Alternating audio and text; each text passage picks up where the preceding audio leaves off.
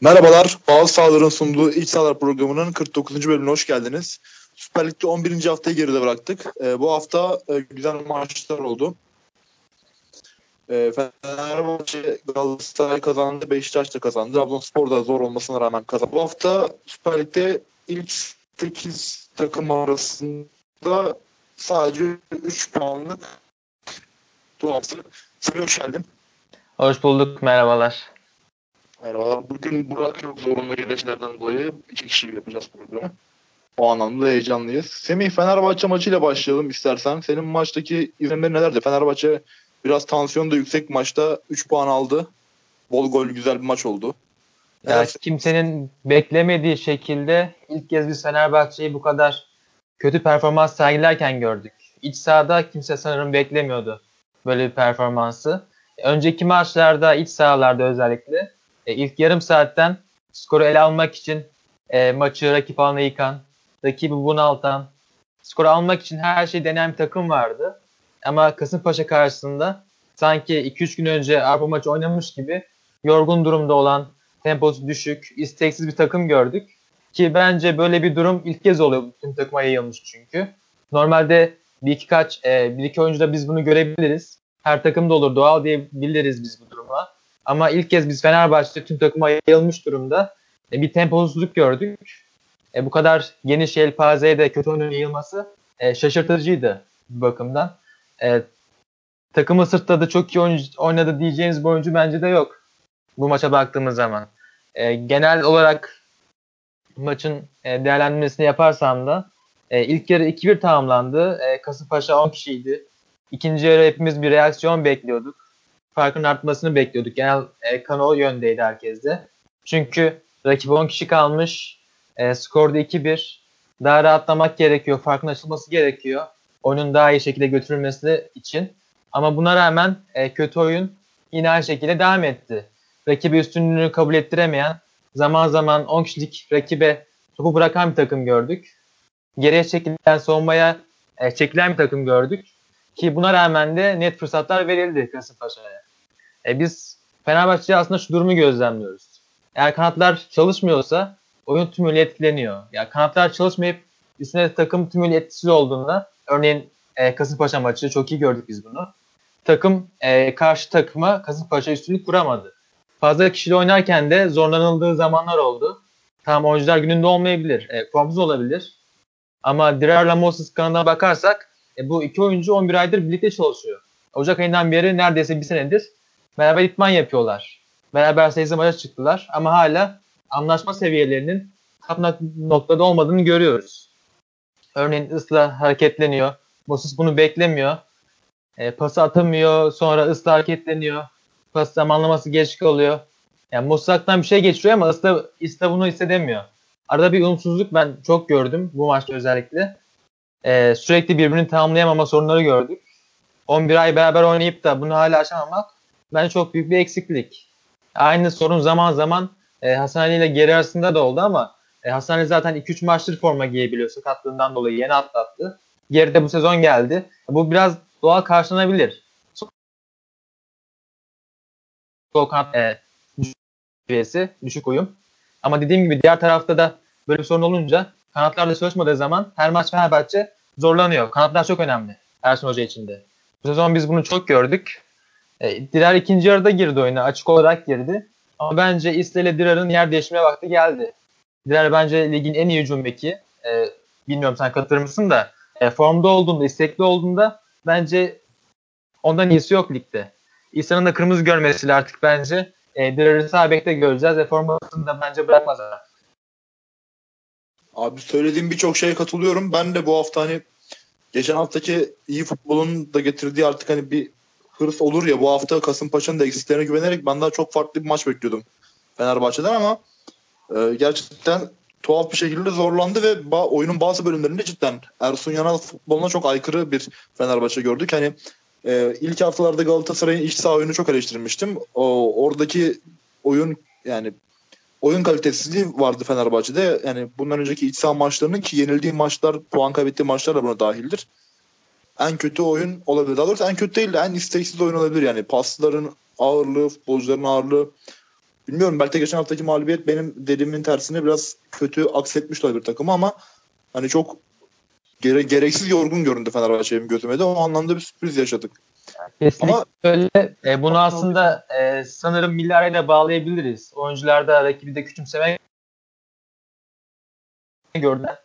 Çünkü başka bir rakip olsaydı Kasımpaşa yerine e, daha zirve oynayan takım olsaydı bu kadar ciddiyetsizlik ben beklemezdim. Bilmiyorum katılır mısın? Katılıyorum kesinlikle ki onun dışında şey dikkatimi çekti benim Fenerbahçe'de işte hani öne çıkan isimler hani Mürüç iki tane penaltıdan gol attı. Gol goldür ayrı konuda ama onun dışında öne çıkan isimler Tolga Ciğerci işte Serdar Aziz, Hasan Ali belki biraz hani çok o, iyi zamanlarındaki performans olmasa bile hani yerli oyuncuların belki birazcık e, itelemesiyle Fenerbahçe bu hafta kazanmış oldu. Ozan da aynı şekilde bunlara dahil. Yani Fenerbahçe'nin en azından böyle kilit anlarda, kriz anlarda yerli oyunculara ihtiyacının olacağını görmüş olduk aslında böyle maçlarda. Ki Süper Lig'in bence şeyi bu, alameti farikası bu. Çünkü Rodriguez'de Moses'da hala mesela bu maçta istenen performansı değillerdi bence. Dediğin gibi diğerli oyuncularla merkezden götürdüler biraz da oyunu sanki. Benim Aynen öyle. Ya bu maçta ama... bu maçta bence yerleşim hataları çok fazla oldu. Hani Yusuf'un sakatlığı golün geldiği kontrole geçtim. Ondan sonra skor 3-2 iken mesela İsla henüz kırmızı görmemişken e, birkaç tane tehlikeli kontrası oldu Kasımpaşa'nın. E, bunun yaşamaması lazım. Bunu bir kenara koydum. E, inanılmaz goller kaçırdılar yani. Üstelik e, bu takım sezon başındaki gibi eskilerle dolu bir takım değil. Yani Fenerbahçe düşünürsek her hafta 400 savunmanın 3'ü farklı isimlerden kuruluydu. E, kendi yerinde oynamayan oyuncular vardı. E, farklı bölgelerde oynayan, mecburiyetten oynamak zorunda kalan oyuncular vardı. Ama artık yavaş yavaş son haftalarda savunman da oturdu. Herkes kendi bölgesinde oynuyor. Sakatların birçoğu iyileşti. Fit duruma geldiler. Gelmeye başladılar. Ama buna rağmen bu kadar fazla yerleşim hatası yapmak, adam kaçırmak çok bence büyük eksiklik. E çünkü bakıyoruz kadroya İsla, Zanka, Serdar, Hasan'ın önünde Luis Gustavo var. Yani bu oyuncular belki de İsla bir kenara koyarsak birerle değişmeli oynayabilirler. Sezon boyu birlikte götürecek oyuncular. Bu 5'te sabit kalacak orada. Zaten 6'yı da biliyoruz. O da sabit. 6 kişi sabit gerideki. Ama buna rağmen Kasımpaşa'ya inanılmaz pozisyonlar verildi. Yani neredeyse şanslı galibiyet noktasına geldi diyebiliriz bu galibiyet. Evet. Cidden büyük bir ciddiyetsizlik vardı. Biraz da ben biraz Emre'nin de yokluğuna bağladım. Emre çünkü hala ne olursa olsun Fenerbahçe için çok büyük bir itici güç oluyor saha içinde. Onun olmadığı maçlarda biraz yani mesela onun yerine kimi söyleyebilirim? Onun olmadığı yerde Tolga Ciğerci'yi söyleyeyim diyelim. O da iyi bir futbolcu ama Emre'nin yanında çok gamsız kalıyor. Tabii yani Emre bambaşka biraz... bir karakter. Tam bir lider ruhlu. Aynen öyle. Öyleydi benim gözlerimde yani. Kasımpaşa'yı nasıl buldum? Tarafa çok dikkat etmem ama. Ya Sen çok şey garipti. Ben Yusuf mesela e, stoper bir oyuncu. Hani ağırlığını da biliyoruz. E, ya durumunu da biliyoruz. Saysak stoperler arasında onu en hücumcu, en golcü isimlerden biri saymayız Süper Lig'de. Mesela 10 kişi Kasımpaşa. Ben Yusuf'un bir pozisyonu vardı. Dakika 70 olması lazım. 10 kişi oynayan takımın stoperi en üstte gol arıyor. Gol arıyor hem de bomboş durumda. Hani pas çok kötü geldi. Onu 6 araya girdi. Topa dokunamadı Ben Yusuf. Zaten bir tane gol attı. ikincisini de atıyordu. Ya takımlar her maç üst seviye oynayamaz. Hiç kolay değil zaten bu. Doğa karşılanabilir. Ama bu maçlar sezonun gidişatını belirleyen maçlar. Fenerbahçe'nin zaten kredisi de kalmadı. Çok kolay mağlubiyetler aldı. Kazanmak zorunda olduğu bir maçı bu kadar da kötü oynamaması lazım Fenerbahçe'nin. Aslında evet, şöyle diyebiliriz. Tabii buyur. Fikstürü de çok zor bundan sonraki maçlar dediğin gibi. Aynen öyle ya bu dönemi kayıtsız atma, atlatma zorundaydı. Özellikle Kayseri Spor yenilgisi çok ağır oldu Fenerbahçe için. Çünkü sırada biliyorsun sen de yeni Malatya maçı var. Gösteri maçı var. Gençler Birliği maçı var. Sonra Sivas deplasmanı var. E, Sivas zaten şu an lider durumda. Hani e, müthiş bir performans gösteriyorlar. Ligin zaten en fazla asist ve gol üreten takımı Sivas Spor. Tam bir takım oyun örneği sergiliyorlar. E, tekrardan Fenerbahçe'ye gelirsek e, bence kırılma çok şanslı diyebiliriz Fenerbahçe için. E, Yusuf Erdoğan inanılmaz futbol oynadı. Her Fenerbahçe maçında olduğu gibi bence yine harika maç çıkardı. Sakatlanıp çıkmasaydı daha fazla sorunlar yaratabilirdi. Fenerbahçe e, Fenerbahçe'yi zorlayabilirdi daha fazla. Ya ben Yusuf'u biraz mutlulukla aynı kefeye koymak gerekiyor. E, bu adamlar Zeki Yavru gibi, e, Mustafa Yumlu gibi oyuncular her zaman en iyi performanslarını Fenerbahçe'ye karşı oynadılar. Yusuf'ta da ben bunu görüyorum. Muhteşem oynadı. Zaten e, sakatlandığı pozisyonda da e, yaklaşık 60 metre müthiş bir depar atmıştı. Topu almıştı, vurmuştu. Altay mükemmel kurtardı. Orada sakatlandı. Çıkma zorunda kaldı. O takla da zaten kornerden de golü buldu Kasımpaşa. Yani her anlamda 13'ünden 10'luk bir maç çıkardı Yusuf bence. Evet bayağı iyiydi. Bir de Kasımpaşa dediğin gibi yani işte mesela Popov etkisizdi, Sadık etkisizdi. Onlar da biraz daha e, üst performans gösterseler zorlayabilirdi Fenerbahçe'yi. Ama hiçbir şekilde 3 puan almak güzel oldu Fenerbahçe için. Kesinlikle yani, öyle. Çok önemli maçtı. 3 puan aldı. Bu hiç gösterecek işte Fenerbahçe'nin şampiyonluk yarışındaki gücünü aslında biraz. O Kesinlikle da bakalım. öyle. Abi ekleyeceğim bir şey yoksa ben Galatasaray'a geçiyorum. Tamam geçelim. Galatasaray'da Gaziantep deplasmanıydı bu hafta. Ben Gaziantep deplasmanından açıkçası bir Galatasaray taraftarı olarak biraz çekingen bakıyordum bu maçı. Çünkü içeride Beşiktaş'ı yendiler ya da böyle yendiler sonuç olarak ve e, potansiyeline göre bence iyi puan toplamış bir takım. Hocaları da iyi. Ama Galatasaray dediğimin tersine maçta çok iyi başladı ve ilk yarıdaki Ersam çok rahat bir şekilde 2-0 öne geçti. Beklediğime göre yani. Aslında daha iyi Galatasaray bekliyorum ayrı bir konu ama bu kadar e, yaşanan kriz sürecinden sonra e, deplasmanda rahat bir galibiyet aldı Galatasaray. İkinci yarı yine alışık olduğumuz bir tempo düşürme geriye çekilme oldu ama onun dışında deplasmanda oynanabilecek akıllı oyunlarından birini oynadı Galatasaray. Sadece bu sezon özelinde değil neredeyse iki senedir deplasman krizi yaşayan Galatasaray genelinde konuşuyorum. Bunun dışında yani dikkat ettiğim şeyler gerçekten e, yani burada konuştuğumuz şeyler aslında. Emre Taşdemir'in ve Ömer Bayram'ın müthiş oyunu, işte Feguli'nin geri geldiğinde Galatasaray'ın çok ihtiyaç duyduğu bir isim olduğu gerçeği ortaya çıktı ki o maçta 3 tane gol atabilirdi. 2 tane çok şanslı direkten dönen topu var. Yani Galatasaray e, biraz daha işte ilerideki oyuncularının yüklerini azaltıp e, üçlü savunma ve bekleri daha ileri çıkartınca e, geri gelmek zorunda olmayan bir Feguli'den örneğin çok büyük bir e, fayda görebileceğini bu maçta aslında gösterdi. Ama yetersiz kalan isimler de vardı bence. Andone bu maç özelinde biraz yetersizdi. E, Babel ile Mariano da yani Mariano belki daha iyiydi ama e, henüz o beklediğim seviyeye gelmiş değil. Babel de yine aynı şekilde takımın genelinin aksine bir gelişim gösteremedi bu maçta. E, sen ne düşünüyorsun merak ediyorum. Ya çok haklısın. Ya Fatih Hoca'nın söylediği radikal değişiklikler yapacağı sözü vardı. Geçmiş haftalar söyledi. Bence ilk kez e, tam anlamıyla karşılığını gördük biz bu sözlerin. Sahaya e, genellikle 3-4-1-2 olarak yerleşen bir takım gördük. Ömer olsun, Adem, Ahmet Çalık bunlar 11'deydi. E, Tayland ilk kez yedeklerde yer aldı. İlk kez maç kadrosundaydı. E, son 5 dakikada süre almış oldu. Yani benim için Galatasaray açısından e, maçın başlığı Galatasaray için e, lig başladı oldu oldu. İlk kez çünkü görev dağılımları net oldu. Ne yaptığını bilen, istekli, iyi mücadele eden bir takım gördük. Takımda oynama isteği vardı resmen. Ben bunu ilk kez görüyorum bu sezon ligde Galatasaray adına. Ee, ilk kez de ligde üçlü savunma denendi. Araba maçlarında çok iyi işaretler vermişti ama tabii ki kimlerle oynandığını biliyoruz. Seviye arası uçurum çok fazlaydı. İlk kez kendinin favori olduğu bir maçta Galatasaray üçlü savunma denemiş oldu. Bence çok da iyi iş çıkartıldı. Ee, Ömer her maç olduğu gibi üstüne koyarak devam etti. Ee, golünü de attı. Mükemmel performans gösterdi. Ya Ömer konusu çok garip gerçekten. E, geçen hafta çünkü e, konuşmuştuk ya alabileceği tüm sürenin 900 dakikanın yarısını almış bir oyuncudan bahsediyoruz.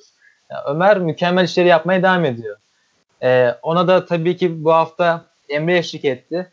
Elinden geleni yaptı o da. Fekül'ün de geri döndüğünü görmüş olduk. E, ayrıca e, Ömer, Lemina, Fegül'ü orta saha üçlüsünün de üçlü, so üçlü savunma tercih edildiğinde görece senden güçlü takımlara karşı çok mantıklı gözüktü bana. Yani eğer üçlü savunma oynuyorsan ligde ve karşında e, küçümsemek için söylemiyorum ama e, ligin alt sıra takımları varsa eğer e, üçlü savunma önünde Enzonzi yerine Ömer Lemina Fegülü orta sahası çok mantıklı geldi bana. Zaten bunun haricinde de eğer e, derbilerde oynuyorken de Ahmet Çalık yerine mesela Enzonzi denenebilir. Ama Ahmet Çalık da uzun zamandır oynamıyor.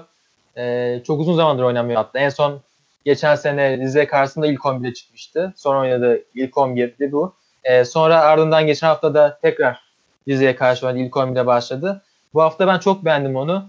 E, kendini diri tutmuş, çok iyi bakmış kendine. 4'te 4 üstüne ayrıldı ikili mücadelelerden de. Hava mücadelelerinde de %100 başarı sağladı. E, gayet iyi performans gösterdi. Ona da dair sanırım parantez açmak gerekiyor. Abi kesinlikle katılıyorum. Hatta Ahmet Çalık konusunda ben de sana e, soracaktım. Cevabını vermiş oldun.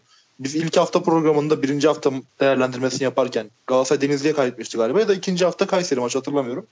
Ama Galatasaray kötü olduğu bir dönemde Ahmet Çalık'ı o programda yanılmıyorsam başka bir konumuz vardı. Üçümüz de hani Galatasaray'ın topçusu değil olamaz gönderilseydi keşke diye düşündük ama hani sanırım Fatih Terim bir donk mucizesi Ahmet Çalık'tan yani tabii uzun vadeden olurdu ama bu maç özelinde bir ışık verdi. Umarım olur çünkü yani tekrarda düşüyorum sürekli aynı şeyi söylüyorum ama yerli futbolcular gerçekten bazen e, şampiyonluk yarışında çok kilit isimler olabiliyorlar. Hiç beklenmeyen isimler. Yani 3. Fatih Terim döneminden Engin Baytar buna örnek. işte Hamza döneminden, Hamza Hamzoğlu döneminden, Hamza Hoca döneminden. Yasin buna örnek. Yani işte Fenerbahçe'nin son şampiyonunda var yine yerli isimler. işte Caner Gökhan çok önemli oluyor gerçekten. Bizim ligimizde çok büyük bir kriter bence bu. O yüzden böyle çıkışların olması Galatasaray'ı rahatlatacak gibi görünüyor. Çünkü yabancı oyuncuların 11 yabancı ile çıkılan maçlardaki ya bilmiyorum o ciddiyeti göremiyorum ben Galatasaray'da ya. Yani birkaç kişinin çıkıp da sahada bir şeylere itiraz etmesi, bir şeylere koşması, basması lazım gibi geliyor. Galatasaray'da böyle maçlara daha çok e, yani bu şekilde çıktı maçlarda görüyoruz ki en azından daha istekli. Çok kaliteli bir oyun oynamasa bile. Ve bu zamana kaliteli dönüşecektir. Takım biraz daha birbirine alıştıkça. Gerçi daha alışmak için biraz geç kalınmış olabilir ama bizim ligde biraz alıştık artık. Yani ikinci devreye kadar böyle gidiyor takımlar. Bakalım. Tabii ne kadar kötü olursan ol e, takım olarak. Hani Galatasaray için söylemiyorum genel anlamda. Hiçbir şekilde yarıştan kopamıyorsun e, devre arasına kadar. Çünkü zaten bu sene e, ligin uzun yıllar sonra ilk kez bu kadar e, düşük puana geçtiğini görüyoruz. Geçen hafta sanıyorum e, bir rekorda kırılmıştı bu anlamda. İlk kez 10 hafta sonunda e, 6 galibiyet görülememişti Süper Lig tarihinde. E, bu hafta alınan galibiyetlerle birlikte üstteki takımların da galibiyet alması, yani favorilerin neredeyse tamamı kazandı. Böyle olunca da onlar arasında bir uçurum olmamış oldu. Çok yakın tek maçlık bir fark var. İlk 8 biraz daha kendini öne atmış oldu. E, bu bakımdan da Galatasaray her ne kadar istediği oyunu oynayamamış olsa da yarıştan kopmuş değil zaten. E, fikstür olarak da iyi durumda Galatasaray. E, gelecek maçlar da aynı şekilde. Bu formu sürdürebilir.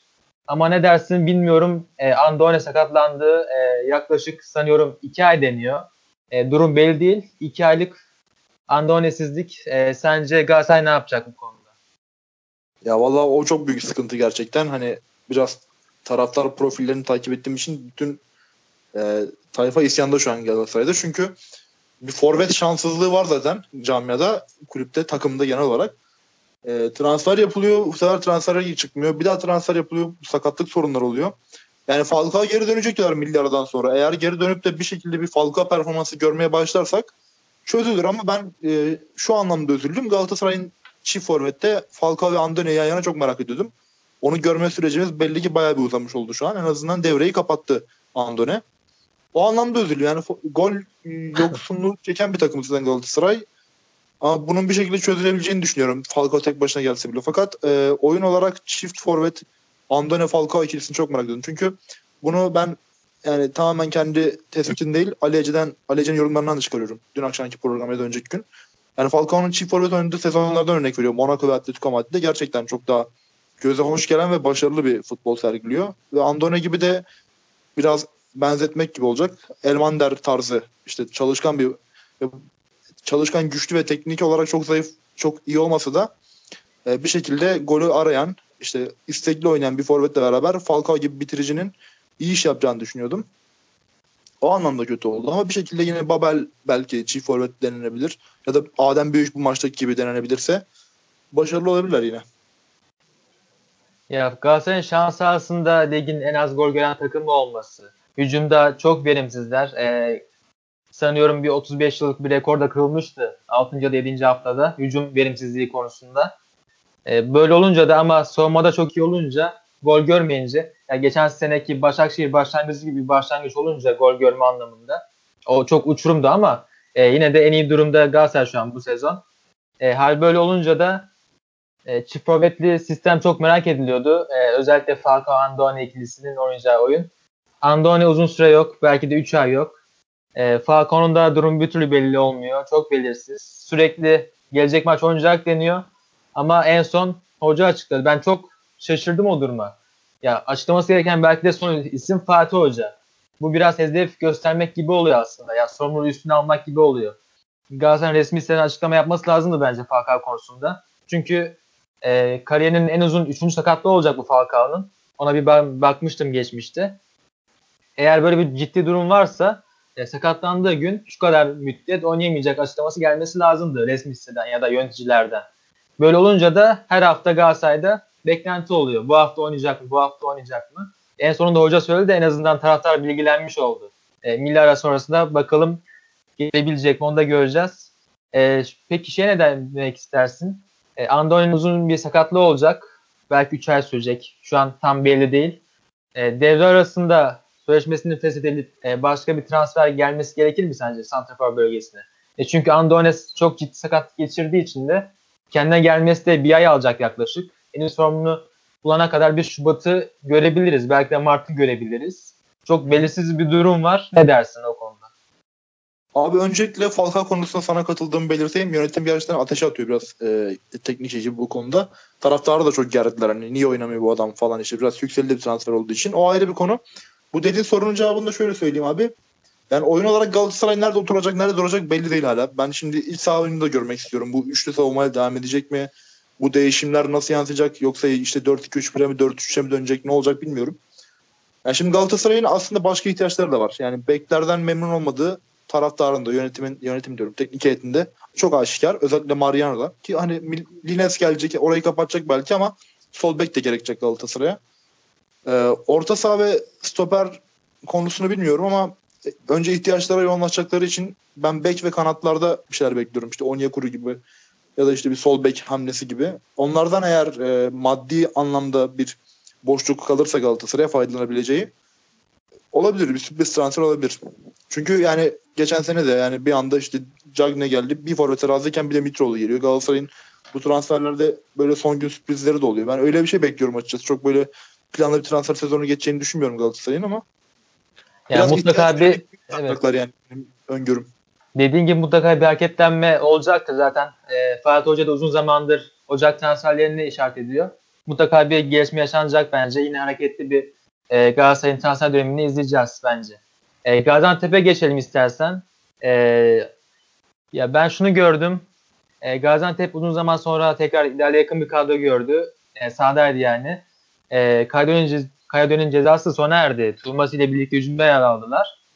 Ama e, ideal kadro ama ideallerin çok uzandığı bir oyun vardı.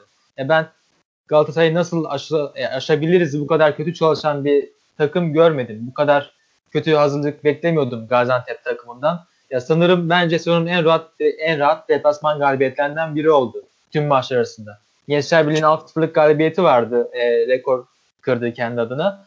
Sezon rekorunu kırdı. O maçtan sonra belki de en rahat galibiyet oldu Galatasaray için. Tam Galatasaray çok iyiydi. E, övecek çok noktası var Galatasaray'ın. Övülecek çok noktası var. Ama Gaziantep'te ne yaptığını biz bir türlü anlayamadık. Merkezden rakip çok kalabalıktı. Galatasaray çok kalabalıktı. Ortaya kapattılar. E, oradan giremeyince Gaziantep tek şansı oldu. Ya duran toptan gol atarım ya da orta açarak gol atarım oldu. Ya maç boyunca tam 29 orta attılar. Bunun sadece biri isabetli oldu. Ya sadece %3 inanılır gibi değil. Sadece %3 buna rağmen hala ortalar devam etti. E, bundan başka bir taktik planı göremeyince e, Galatasaray savunması için de rahat bir maç oldu. Kaçan önemli pozisyonlar da var e, zamanlama hatalarından dolayı. Buna rağmen e, bir düşünülen İsa oyunu göremedik Gaziantep'ten. Daha zorlayıcı bir performans bekliyoruz sanıyorum herkes. Abi kesinlikle katılıyorum. Ben sen şey artık hani ben bile ayar oldum taraftar olarak. Galatasaray taraftar olarak izlerken. Hani hava topundaki ısrar e, çok ciddi bir şekilde devam etti ve sıfır başarı geldi oradan. Ben Gaziantep bence de Fenerbahçe deplasmandaki ilk maç yani sezonun ilk maçı bir de bu Galatasaray maçı büyüklere denk geldi galiba ve çok rezil oynadı iki maçta onu hatırlıyorum. Yani korkuyordum aslında bunun dışında ben maçtan bir taraftar olarak konuşuyorum. Gazişehir'i iddialı buluyordum. Ya Hatta kesinlikle öyle. Son iki hafta hani bilirsin e, son dakikalarda puanları da aldılar. Çok moralli bir takımdan bekliyordum. 4 puan çıkardılar son iki maçta son dakikalarda atarak. Alanya maçında da aynı şekilde oldu zaten. E, moral ve motivasyon olarak en üst noktada geldi bu maça Gaziantep. E, buna rağmen e, ben teknik heyette büyük bir zayıflık gördüm. Özellikle gol lazım, gol arıyor e, Gaziantep. Buna rağmen e, 68'de Tuğmas çıktı. Ya Tuğmas'ı takımın hücum konusunda her şeyi. E, takımın en fazla gol atanı, en fazla asist yapan ismi, en fazla şut vuran ismi, en fazla kilit pas atan ismi. E, gol lazımken e, Tuğmas'ın çıkıp Furkan'ın girmesine ben hiçbir anlam veremedim. E, çok kötü sınav verdi bence Gaziantep. Kesinlikle katılıyorum abi. Var mı eklemek istediğin başka bir şey var? Yok bu kadar. Hayır. O zaman Trabzon Alanya maçına geçelim. Benim haftanın çok merak ettiğim maçıydı. Ve e, Trabzon çok erken bir kırmızı kart görünce e, maçın öncesinde öngörülü şekilde olmayan sürpriz skor bekliyordum. Alanya Spor'un daha iyi geleceğini ve maçı kazanacağını düşünüyordum ama olmadı. Trabzonspor dirayet gösterdi. İkinci yarıda penaltıyla maçı aldı.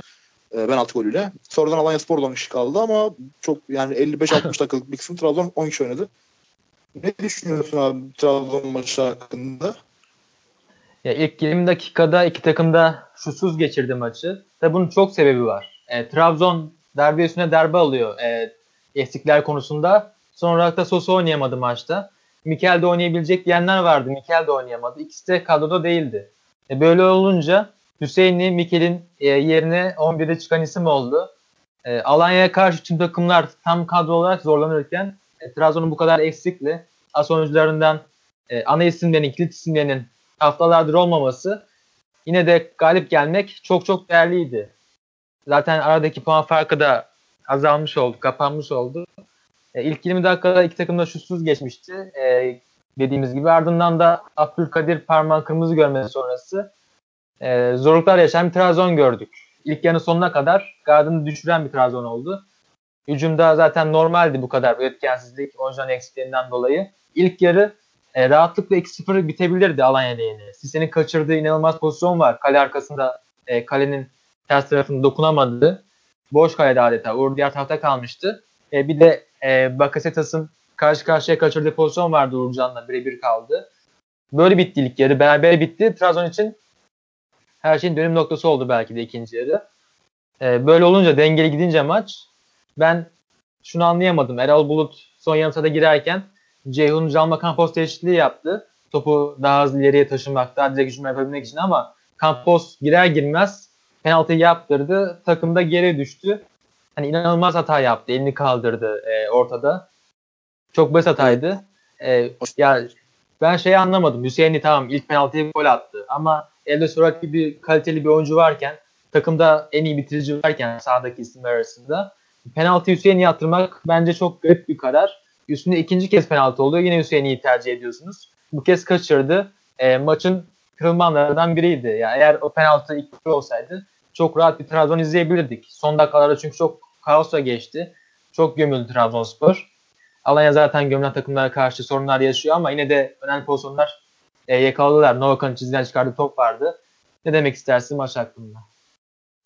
Abi ben şöyle öncelikle hani hakem konuşmuyoruz ama hakemin yönetimi yüzünden çok tansiyonu yüksek ve gereksiz gergin bir maç olduğunu düşünüyorum. O yüzden takımlar hani zaten kırmızı karta kadar da gerçi dediğin gibi oyun çok tuhaftı. Trabzonspor hani her zamanki baskın oyununu oynayamadı. Alanya Spor da çok e, ciddi bir şekilde gelemedi. Ama ondan sonra da oyun çok gerilen noktaya varınca ben biraz ona da bağlıyorum. Çok tuhaf bir oyun vardı. Fakat e, bir şey dikkatimi çekti.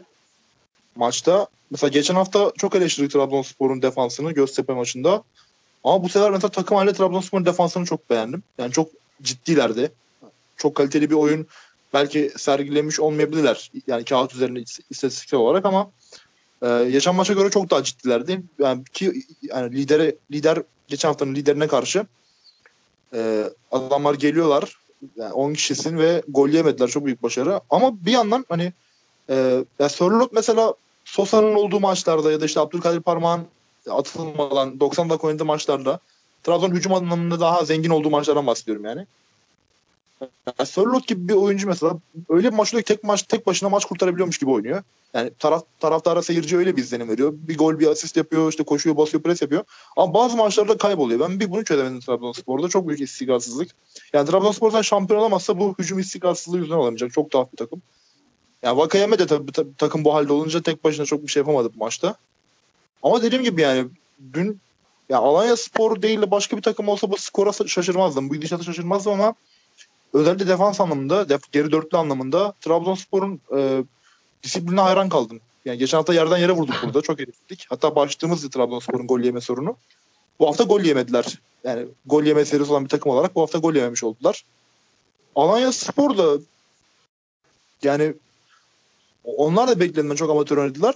Çünkü yani lider olarak gelmişsin. E, açık oynuyorsun. Goller atabiliyorsun. iyi bir takımsın. Hocan da iyi. Yani Efecan Bakasetas çabalar gösterdi ama onun dışında yani Fernandez zaten maçın tansiyonuna kaptırdığı kırmızı kart gördü. E Sisse o kadar etkili olamayınca yani tuhaf bir maç oldu açıkçası. İki takım da beklentimin altında kaldılar oyun olarak ama tansiyonuyla falan derken değişik e, bir yandan ilgi çekici bir maç oldu. İlginçti yani benim açımdan. Kesinlikle öyle. Şaşırıyorum yani. Evet ya bence e, savunmanın öne çıkmasının sebebi bu kadar iyi olmasının sebebi Hüseyin, e, Hüseyin'den kaynaklı olması olabilir. E, zaten onun da e, savunmasının güçlü olduğunu biliyoruz. O da pek çok pozisyonda geriye gelerek e, pozisyonları kapatmaya çalışarak, kademeye girerek takıma yardımcı olmaya çalıştı ama e, gerçekten soru konusunda çok haklısın. Ya, Trabzonspor maç boyunca iç sahada oynuyorsunuz. Yani ne kadar eksiniz olursa olsun sadece Trabzonspor maç boyunca iki isabet şut çekebildi. İkisi zaten penaltı noktasından gelen şutlardı. Çok ciddi bir üretim sıkıntısı vardı Trabzonspor'da. Daha iyi kullanmaları gerekiyordu. Yani e, galibiyet geldi ama e, biz zaten Trabzonspor'da uzun zamandır konuşuyoruz. Hücumdaki bitiricilik kalitesini, e, çok iyi gittiklerini. Böyle bir sıkıntıya girerlerse e, bir anda beklenmedik sonuçlar alabilirler. E, Sonman'ın da sonmaya gelirsek e, 16 maçta süre gelen bir kulüp rekoru vardı. Gol görme rekoru. Bunun da e, ligin en çok gol atan takımlarından Alanya'ya karşı bitmiş olması çok garip. E, ben bunu biraz da Siste'ye bağlıyorum. İnanılmaz goller kaçırdı. Her ne kadar Trabzon savunması çok iyi olsa da e, atılacak pozisyonlarda, çok rahat gol yapabileceği pozisyonlarda gününde değildi. O golleri atamadı. Böyle olunca da e, Trabzon'un serisi bitmiş oldu. Evet tuhaf oldu gerçekten maç. Fernandez de mesela çok garip bir şekilde atıldı. Hiç beklemez. Yani hiç profesyonel bir davranış zaten ama sen takımın iyi oyuncularından birisin. Ve liderlikte payı olan bir adamsın. Ama o şekilde itiraz üstüne itirazdan iki kart görüp atılmak çok saçmaydı. Ya takım ve oyun e, gergin olunca sanıyorum o da dağıldı. Ya çünkü kontrolden çıktı maç. Üst üste öyle olaylar oldu ki e, böyle olunca da tabii mesela Alanya'nın en garip maçlarından biriydi. Her zaman topu rakibe bırakmayı seven bir takım Alanya Spor. Bu maçta topla en çok oynayan takım oldu. Yani %62'ye yakın oynadılar. Çok fazla şut çektiler. Ama buna rağmen e, sonuçta gelmedi. Örneğin köşe vuruşunu en çok kullanan takımlardan biri Alanya Spor. E, bu yolla da birçok gol attılar. E, bu kez az e, köşe vuruşu kullanabildiler. E, bunlar da öne çıkan noktalardı bu maç üstünde. Var mı abi beklemek istediğim şey bu maçla ilgili? Yok bu kadar. Teşekkür ederim analizlerin için. Bayağı ama dediğim gibi şeydi. Tuhaftı yani. Evet ya bir de Abi şöyle bir durum var. İstersen beş, onu da ekleyeyim. Ee, 11 haftayı geride bırakıyoruz. Tabii. Ya sezonun en fazla e, kırmızı kart çıktı. Haftası oldu. Tam e, 8 kırmızı kart gördük. Bunun e, 6'sı da tek maçta oldu. Yani karşılıklı kırmızılarla geçten bir hafta oldu. E, çok enteresan bir e, Süper Cup geride bıraktık. Bu hafta herkes ekstra gergindi. E, her maçta neredeyse sakin geçen bir maç olmadı. Her maçta olay çıktı. E, bunun da etkisini gördük bence skorlarda. Kesinlikle katılıyorum abi ki ben şimdi oraya geleceğim. Beşiktaş maçı ile ilgili. Ben Beşiktaş maçının e, şimdi söyleyeyim ilk 10 dakikasını izleyebildim. Çünkü sonra da Liverpool maçına geçmek istedi canım. Yani daha doğrusu geçmek istedi canım değil mi? Bayağıdır bir haftadır beklediğim maç olduğu için bu hafta Beşiktaş'a es geçtim.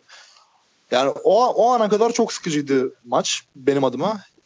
Yani gerçekten çok hiç keyif almadım maçı izlerken. Hatta 30. dakikada kapatırken oh be falan dedim yani noktaya geldi. Ama sonradan Beşiktaş oyun olarak bayağı bir yüklenmeye başlamış Denizli Spor Kalesi'ne. Yani ben izleyemedim. Senin genel bir analizini alayım ama genel bir e, konuşmak istediğim bir şey eklerim. Ya bence artık diyebilin rolü belirginleşmiş oldu Beşiktaş'ta. E, takımda topu dikine taşıyabilecek, alan açabilecek, topu az kaybederek bunu yapabilecek en iyi oyuncu bence. Ya topu az kaybederek diyorum çünkü e, bunu biz saymazsak bu roller için biçilmiş kaftan Enkudu. E, zaten bu hafta da maç kazandığının golü attı. Çok iyi oynadı oyuna girdikten sonra. E, Burak ve Victor Liz de e, uzun zaman sonra ilk kez 11'e geldi bu hafta. 11'de başladılar. E, Beşiktaş'ın iyi, iyi organizasyonlar yaptı ama son paslarda e, çok kötü oldu. Son pasları iyi atamadı. E, Birçok pozisyon gördük. İlk yarıda özellikle. İlk yarım saatte böyle olunca da zaten kaleye şut girişimi bir kez yapabildi Beşiktaş. E, o da elinin çok zevkli şutu vardı. Ya gerçekten baya kötü bir şuttu. E, başka şut girişimde olmadı Beşiktaş'ın. Eğer organize ataklarda e, top Caner'e geliyorsa ya Caner de sağ açıkta oynadı uzun süre. Zaten e, ilk yarım saat sağ açıkta oynadı. üst üste yaptığı ataklarını sonuçsuzlandırmadan sonra e, istenen performans ondan göremeyince Abdullah Hoca onu ters kanada aldı. Sol açığa aldı. Alışkın olmadığı bir yerde de Caner e, her ne olursa olsun e, pasları nereye atılacağını, arkadaşlarına uyum konusunda e, çünkü sol ayakta olduğu için ve orada uzun zaman sonra ilk kez oynadığı için nereye koşu yapacağını tam karar veremiyor. Kime pas atacağını tam karar veremiyor. O koşu yapıyor, arkadaşları e, koşuyu beklemiyor, pası gerisine atıyor. Böyle olunca zaten Caner'in de yeri değişti. Sol kanada geldi. E, ardından da Reboço'nun bindirmesiyle Diaby'nin kaçırdığı bir pozisyon yakalandı. Caner pası vermiş Reboço'ya. Çok net pozisyon yakalandı öyle olunca. E, ikinci yarı Caner çıktı. Bence her şey düzeldi diyebiliriz Caner çıkınca. Caner çıktı çok sinirlendi. Ben nasıl çıkarım tavırları yaptı. Ya bence e, en çok çıkması gerektiğini kendisinin bilmesi lazım. Enkudu da e, onun yerine girdi. Sakatlıktan çıkmıştı. 90 dakikayı kaldıracak durumda değildi. E, son yarım saatte girdi oyuna. Golü de attı. Takımın çok daha rahat hücum edebildiğini gördük o girdikten sonra. E, Beşiktaş konusunda bence en sıkıntılı noktalardan biri 8. sıra maçın 7'sinde ilk 45 dakika gol atılamamış olması. Tek gol atılan maç var. O da 45. dakikalarda gelmişti gol sanıyorum. Gösteri maçında. Yani neredeyse 45 dakika boşa geçmiş oluyor bu sorunlardan dolayı. Bunun bence acilen çözülmesi lazım. Ee, uzun zamandır taktikleri konuşuyoruz Beşiktaş'ın. Ee, bir geçiş süreci yaşıyorlar. Derbi ile birlikte 4 savunmaya geçen, ne oynadığını daha iyi bilen bir takım görüyoruz Beşiktaş olarak.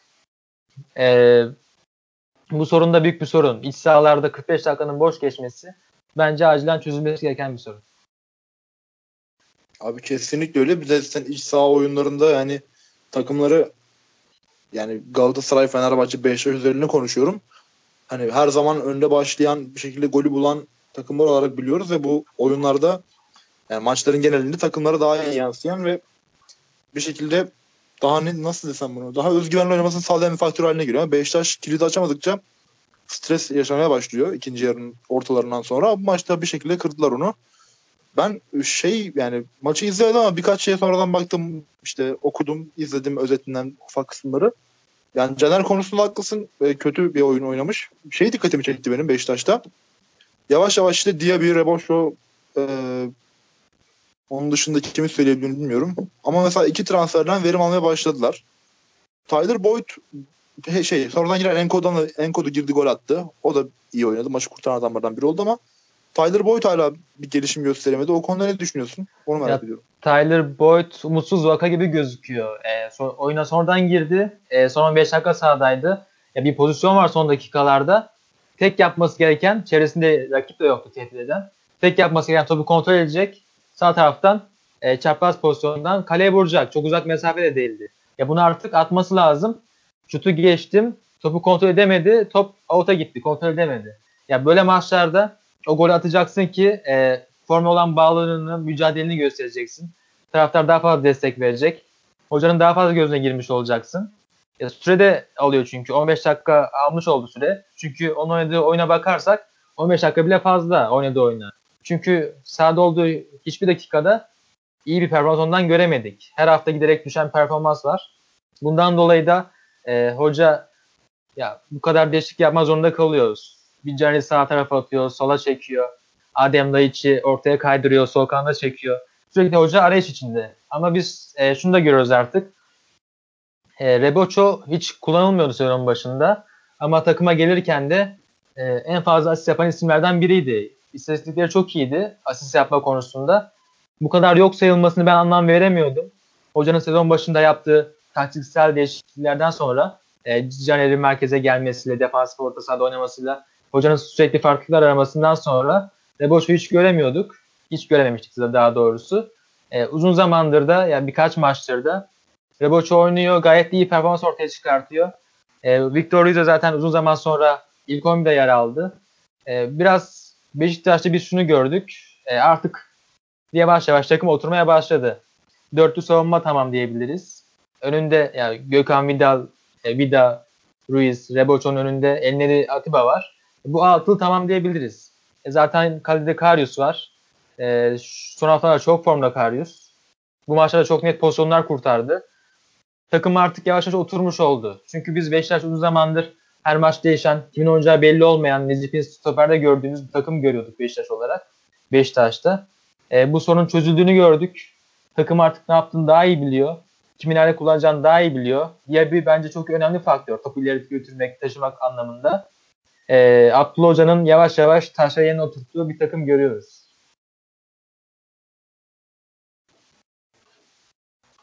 Abi peki şeyi soracağım. Spor tarafına gelince ya tabii Beşiktaş daha Beşiktaş deplasmanda yenilmek çok büyük bir e, yerden yere vurma sebebi değil onlar için ama bir düşüş oldu da bir gerçek haftalardır süren. E, işte Mehmet Hoca geldi e, takım biraz daha form tutar diye düşündük. Yani belki tutacaktır o ayrı bir konu da. Şeyim dikkatimi çekti benim.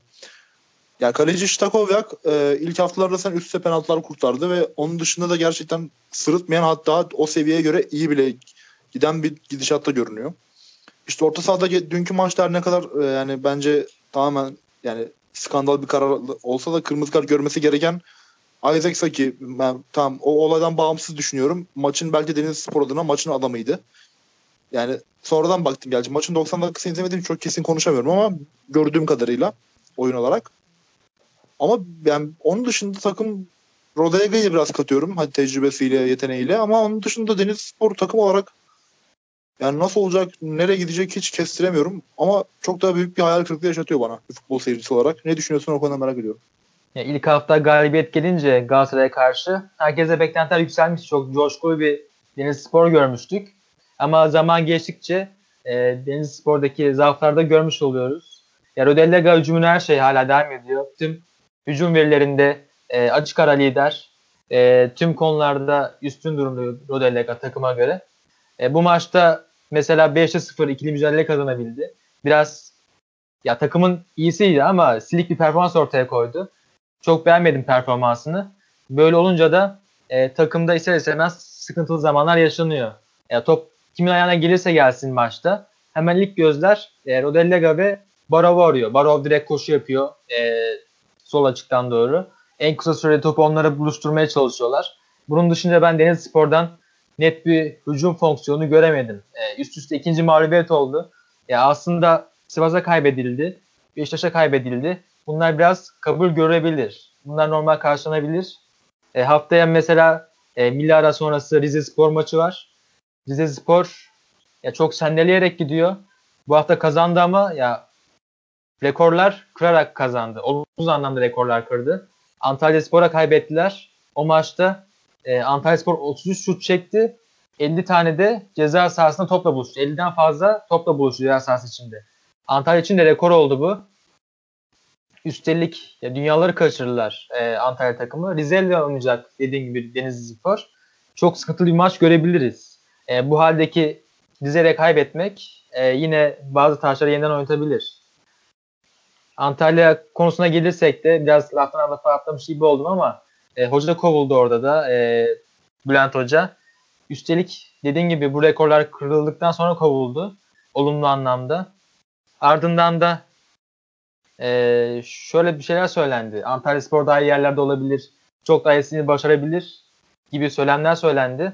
Ya ben buna katılmıyorum. Yerleri bence e, kadronun yansıttığı bir durum. Çünkü Antalya Spor'da e, hala Eren Albayrak oynuyor. Geçen sene Japonya Ligi'nde oynadı Eren Albayrak. E, kaç maç oynadı belli değil. Çok az süre aldı. Üstüne orta sahada Charles var. 35'ine geldi artık ya. Tamam gayet iyi oynuyor. Elinden geleni yapıyor. Ama artık da tempo düştüğü de söz konusu. E, daha iyilerini bulması gerekiyor Antalya Spor'un. Eğer hedefler yüksekse. E, bu takımın hamle oyuncuları Tarık Çamdal, e, Yekta Kurtuluş. Ya çok e, artık bu oyuncuların seviyesi bu takımlara uygun değil bence. TFF seviyesinde oyuncular. Salih Dursun gibi oyuncular. E, zaten biliyorsunuz, e, herkes biliyor, sen de biliyorsun. E, Mukayi olsun. Bu oyuncular e, çok genç oyuncular. Mikuru 2000 sonrası doğdu ve en fazla süre alan oyuncu 2000 sonrası doğup da en fazla süre alan oyuncu Süper Lig'de. Çok az e, ücretlere geldiler bu oyuncular. Beklenti çok düşüktü ama hoca ne yaptı etti? O olsun, e, Bukayro olsun, Ufuk Akyol olsun, Bahadır olsun en iyi verimleri alıyor bu oyunculardan. Biraz çok konuştum ama e, gerçekten bence hak etmedi hoca görev alınmayı. Sen ne dersin bu konuda? Ya, o, o konu aslında şu an karışık hala çünkü Brand Korkmaz'ın ayrılması ilgili de resmi bir şey yok ama bir yandan yalanlandı denildi. Ben çok takip edemedim. Ama hani bundan bağımsız olarak olayın gerçekleşip gerçekleşmesi ayrı bir şey olarak yani bilmiyorum Antalya Spor'un daha iyi yerde olması tabii ki cami olarak hak ediyordur yani Süper Lig'in tecrübeli bir ekibi ama hani Bülent Korkmaz'a sunularla kağıt üzerinde kadro kalitesiyle falan bence Bülent Korkmaz olması gereken yerden o konuda yani ben, çok mu iyi değil tabii ki ama kötü de değil bence. Çünkü yani hem genç hoca hem de Bülent Korkmaz Türk futbolunda da tecrübeli bir isim. Yani ben işte Bülent Korkmaz gibi işte Mehmet Özdilek gibi Fenerbahçe'den biraz daha jenerasyon farkı var ama Aykut Kocaman gibi isimlerin bir şekilde yani futbolda olmasını ve onlara şans verilmesini istiyorum. Çünkü daha yenilikçi davranıyorlar bazı konularda. Hani taktiksel olarak çok beğenmesek de bazı yönlerini. Yani bu benim şahsi fikrim. Bunun dışında olarak yani Can Korkmaz yani bu tabloda gönderilmeyi hak etmiyor bence. Çünkü dediğim gibi yani senin dediğin gibi genç isimlere şans veriyor, yerli isimlere şans veriyor. Antalya Spor ona sunduğu imkanların da bence hakkını fazlasıyla veriyor. Resmi bir şey gelene kadar göreceğiz. Yani şu an nedir bilmiyorum Bülent Korkmaz'ın durumu. Yani Antalya Spor'dan ayrılsa bile Süper Lig'de orta seviye en azından bir takım çalıştırabilecek kalibrede olduğunu düşünüyorum Bülent Hoca'nın. Ya yöneticilerde aslında şöyle bir mantık var. Amaç sen de biliyorsun ki günü kurtarmak. Ee, nasıl bu günü kurtarabiliriz düşüncesi hakim yöneticilerde.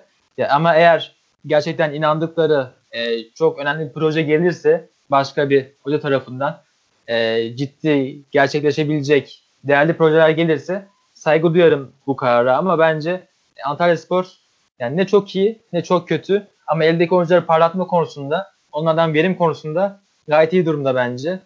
E, bu konu hakkında benim görüşüm bu şekilde. Yani bence de öyle. Yani dediğin gibi olacaksa yeni bir vizyon getireceklerse ki çok zannetmiyorum ama yani muhtemelen yine Süper Lig işte 30-40 takım çalıştırmış yerli hocalarından biri gelecek gibi görünüyor şu anki. Tabii umarım böyle olmaz. Yani Antalya Spor değerli bir takım. inşallah iyi yerlerde olur. O ayrı bir konu. Ee, ben bu hafta hani hoca değişimi demişken bu arada Beşiktaş'ı hızlı kapattık ama hani konu biraz böyle gelmişken söyleyeyim. Biz geçen hafta konuşurken sen gündemdeymiş ama biz de üstüne e, bunu konuştuk. İlhan Palut Göztepe'nin başına geçti ve bu hafta berabere kaldı. İzledim maçı bilmiyorum da öyle bir değinmek isterim bu konuya. Evet e, çok bence e, önemli oldu İlhan Hoca açısından. Çünkü artık Türk futbolunun daha genç yüzlere ihtiyacı var. Çünkü İlhan Hoca e, yaşıtları arasında, e, akranları arasında en fazla dikkat çeken isimlerden biri. E, hocanın oyun performansı olsun, Hatayspor'da başardıkları olsun, yaklaşık 2 puan ortalamayla oynuyor olması olsun. Bence bu şans hak ediyordu. Çok mantıklı hamle oldu bence. Zamanla Göztepe daha iyi olacaktır. E, hemen e, değerlendirmek, e, eksiklerini yüzüne vurmak çok mantıklı gelmiyor bana. Zaman zaman zamanla daha iyi olacaklardır. Zaten hiç kolay değil. Yeni Malatya Spor'la oynuyorsunuz. Ligin hücum olarak en iyi takımlarından hatta evet en iyilerinden biri diyecektim. En iyi takım hatta. E, berabere kalmak iç sahada e, normal karşılanabilir. Alparslan'ın kırmızı gördüğü maç oldu. E, bence Göztepe için zamana daha iyi olacaktır işler. Çünkü şu an hocanın en isteyeceği zaman milli araya girildi. Takımla haşır neşir olma konusunda daha fazla zaman geçirme anlamında kimden ne alabileceğini daha iyi görmek anlamında çok iyi bir e, zamanı var artık hocanın. Bunu bence çok iyi değerlendirecektir İlhan Hoca. Abi kesinlikle katılıyorum. Siz geçen hafta sen Burak ve ikiniz özellikle çok dikkat çekmiştiniz bu konuya. Yani isterim açıkçası Göztepe'nin başarılı olması, ligde kalmasını. Çünkü yani bu yani şöyle bir şey. Bizim lig gerçekten ben az önce Tyler Boyd konusunda bir örneği verecektim. Hani Tyler Boyd'un o sahadaki dikkatsiz mental düşük görüntüsünden yola çıkıp bizim ligle ilgili bir şey söyleyecektim. Yani bizim ligde gerçekten Süper Lig'de hatta PET'te birinci ligde de buna dahil de Süper Lig Major Lig olduğu için bu örnek vereceğim. Yani tribün taraftar futbolcu arasında ne kadar mental anlamda ofansif bir şekilde bir bütünleşme olduğunda bizim lig daha zevkli oluyor. Ben bunu yıllardır bu şekilde düşünüyorum. Yani heyecan artıyor çünkü hani şey anlamında da yani duygusal anlamda mental anlamda da çok önemli bir yere sahip. En azından bizim kalbimizde, bizim bakış açımızda. O anlamda taraftarı ve tribünü iyi olan takımların ligde olmasını isterim. Antalya Spor'da Göztepe'de o anlamda umarım e, yani yaptıkları değişimlerin karşılığında iyi yerlere gelirler diyeyim. Bir de son olarak şunu sormak istiyorum ben sana. Abi ligin ilk 8'in yani bunu bahsettik az önce de. İlk 8 arasında sadece 3 puanlık bir bant var. Ve bu arada Sivas Spor, Alanya Spor, Yeni Malatya Spor gibi Anadolu takımları da var. Başakşehir biraz daha güçlü olduğu için, yıl, hani şampiyonluğa oynadığı için 2-3 yıldır onu artık biraz daha normal karşılıyoruz ama böyle tuhaf bir durum var. Sen bunu nasıl görüyorsun? Bu böyle ne kadar süre gider? Hatta daha uzun bir süre bir sürpriz çıkabilir mi? En azından şampiyonluk olması bile şampiyonlar ligine ikinci bir Anadolu takımı gidebilir mi? İkinci olup. Ne düşünüyorsun? ya bu aslında çok uzun ve ayrıntılı konuşulması gereken bir konu. Bence daha e, şeye kadar sürer bu. E, transfer döneminle alakası kadar var bunun yani. Transfer döneminle pardon transfer yasa yabancı sinemasıyla alakası var bu durum. Söyleyemedim bir türlü. Yabancı sineması çok büyük etki oldu bence bunda. E, çünkü e, alıp başına giden e, 80 puanları gören takımlar artık bu sınırlamadan dolayı daha fazla yabancı oyunculara yöneliyorlar. Çünkü eskiden gibi olsaydı e, kim Anadolu'da parlıyorsa, en iyi futbol oynuyorsa hemen büyük takımlar onu alıyordu, trans, transfer ediyordu. Böyle olunca da e, güçsüz, e, büyük takımlara göre daha güçsüz durumdaki takımlar en iyi oyuncularını kaybetmiş oluyordu. E, takım dengesi bozuluyordu. E, oynatmak zorunda kaldığı oyuncular da daha kaliteli oyuncular olmak zorunda kalıyordu özellikle yerli anlamında. Böyle olunca da arada bir uçurum oluyordu her anlamda. Ama e, yabancı sınırlaması sonrasında e, 14 yabancı olması sonrasında takımların daha fazla yabancı oynatma şansı olduğundan dolayı özellikle büyük takımların buna yönelmesiyle e, belki de bunun en büyük örneği Galatasaray e, genel anlamda. Böyle olduğu için de mesela e, Sivas Spor'daki oyuncuların e, büyük takımlara gitmesi uzun zaman e, ertelenmiş oluyor. Emre Kılıç'ı biz iki sene önce görebilirdik büyük takımlarda. Veya Mert Hakan yanlış aynı şekilde. Ama bu oyuncular hala takımda kalmaya devam ediyor. Bunun örneklerinden biri Deniz Türüç mesela. Uzun yıllar çok iyi parladı. Hatta e, 10 milyonlar isteniyordu Kayseri Spor Başkan tarafından. Ama yaban silamasıyla beraber e, yaşananlardan sonra da bence zirve takımlarla birlikte, şampiyonluğu hedeften takımlarla birlikte düşük maliyetli yabancı oyuncuları e, transfer eden ve bundan da iyi transferlerle, iyi skotiklerle maksimum verimi alan takımlar e, aradaki bandı kapatmış oldu. Üstüne bunun da e, kaliteli yerliler takımda olunca elde biraz parlayan oyuncuyu büyük takımlara kaptırmayınca daha yarışılabilir hale geldi takımlar. Böyle olunca da son iki sene zaten geçen seneyi de hatırlıyoruz. Puanlar çok aşağılarda kaldı. Bu sene de muhtemelen 70 puan civarında şampiyon e, belli olacak. Şampiyonluğu bakacak lider takım. Ben bunu bence direkt etki olarak görüyorum. Abi kesinlikle öyle. Yani gerçekten çok ilgi çekici bir lig olmaya başladı bu anlamda. Yani şey olarak yani bilmiyorum ligin kalitesini arttıran bir şey düşüren bir şey midir ama rekabeti arttırıldı daha kesin artık. Her maçın bir önemi var. Her maçta kazanan taraf yani mesela birkaç sene önce Galatasaray'ın e, bir Anadolu deplasmanından galip gelmesi taraftar bu kadar mutlu etmezdi ama şimdi gerçekten hani içeride derbi kazanmaya eşdeğer bir zorluk olmaya başladı. Yani dikkat çekici istatistikler de var. Mesela Yeni Malatya Spor Ligi'nin açık ara en çok gol atan takımı şu an. Onun dışında işte Sivas Spor Galatasaray'dan sonra en az gol yiyen takım olarak devam ediyor falan. Yani böyle zorlaması güzel takımların. Üst sıralaması, sürpriz yaratması güzel. Umarım bakalım böyle devam eder bundan sonra da. İnşallah yerli oyuncu gelişimine de katkısı olur bu ki milli takımımız bu hafta bakalım. İnşallah iki yapıp lider çıkacak diye öngörüyorum ben. İnşallah e, yerli sınırlaması, yani yabancı sınırlaması tartışması tekrardan ayyuka çıktı. Yani en olmayacak zaman şu an çünkü her şey çok iyi gidiyor. Ligin e, yani futbol kalitesi tartışılır olsa da rekabet derecesi çok yüksek derecede. E, zaten puan tablosundan da görüyoruz. Üstüne ilk kez Avrupa Şampiyonası'na lider gitme şansımız var. Gruptan lider çıkma şansımız var. Son Dünya Kupası şampiyonu Fransa karşısında. Onların üstünde yani lider olarak. Ya her şey bu kadar iyi giderken yine de sınırlamayı konuşmak inanılmaz geliyor bana. Ee, yakında galiba bir hamle gelecek. Çünkü çok fazla dinlendiriliyor. Galiba bir değişim göreceğiz yakında. Bu ara tam tersi e, yabancı sınırını daha da rahat, yani ferahlatmak, daha da genişletmek isteyen açıklamalar duymaya başladım. Biraz mutlu etti beni. Hamza Hamzoğlu'nun geçen gün işte evet bugün şey, galiba e, Erol Hoca konuşmuştu. Erol Bulut. Aynen. Aynısını söylemişti o da. Aynen öyle. E, ya bence kesinlikle sınırsız olması lazım. Belli başlı Türk oyuncu altyapıdan çıkacak oyuncular kriterleriyle birlikte e, futbolu çok daha iyi şekilde gelişebilir. Aynen öyle abi. İnşallah çok güzel şeylerle görürüz yani.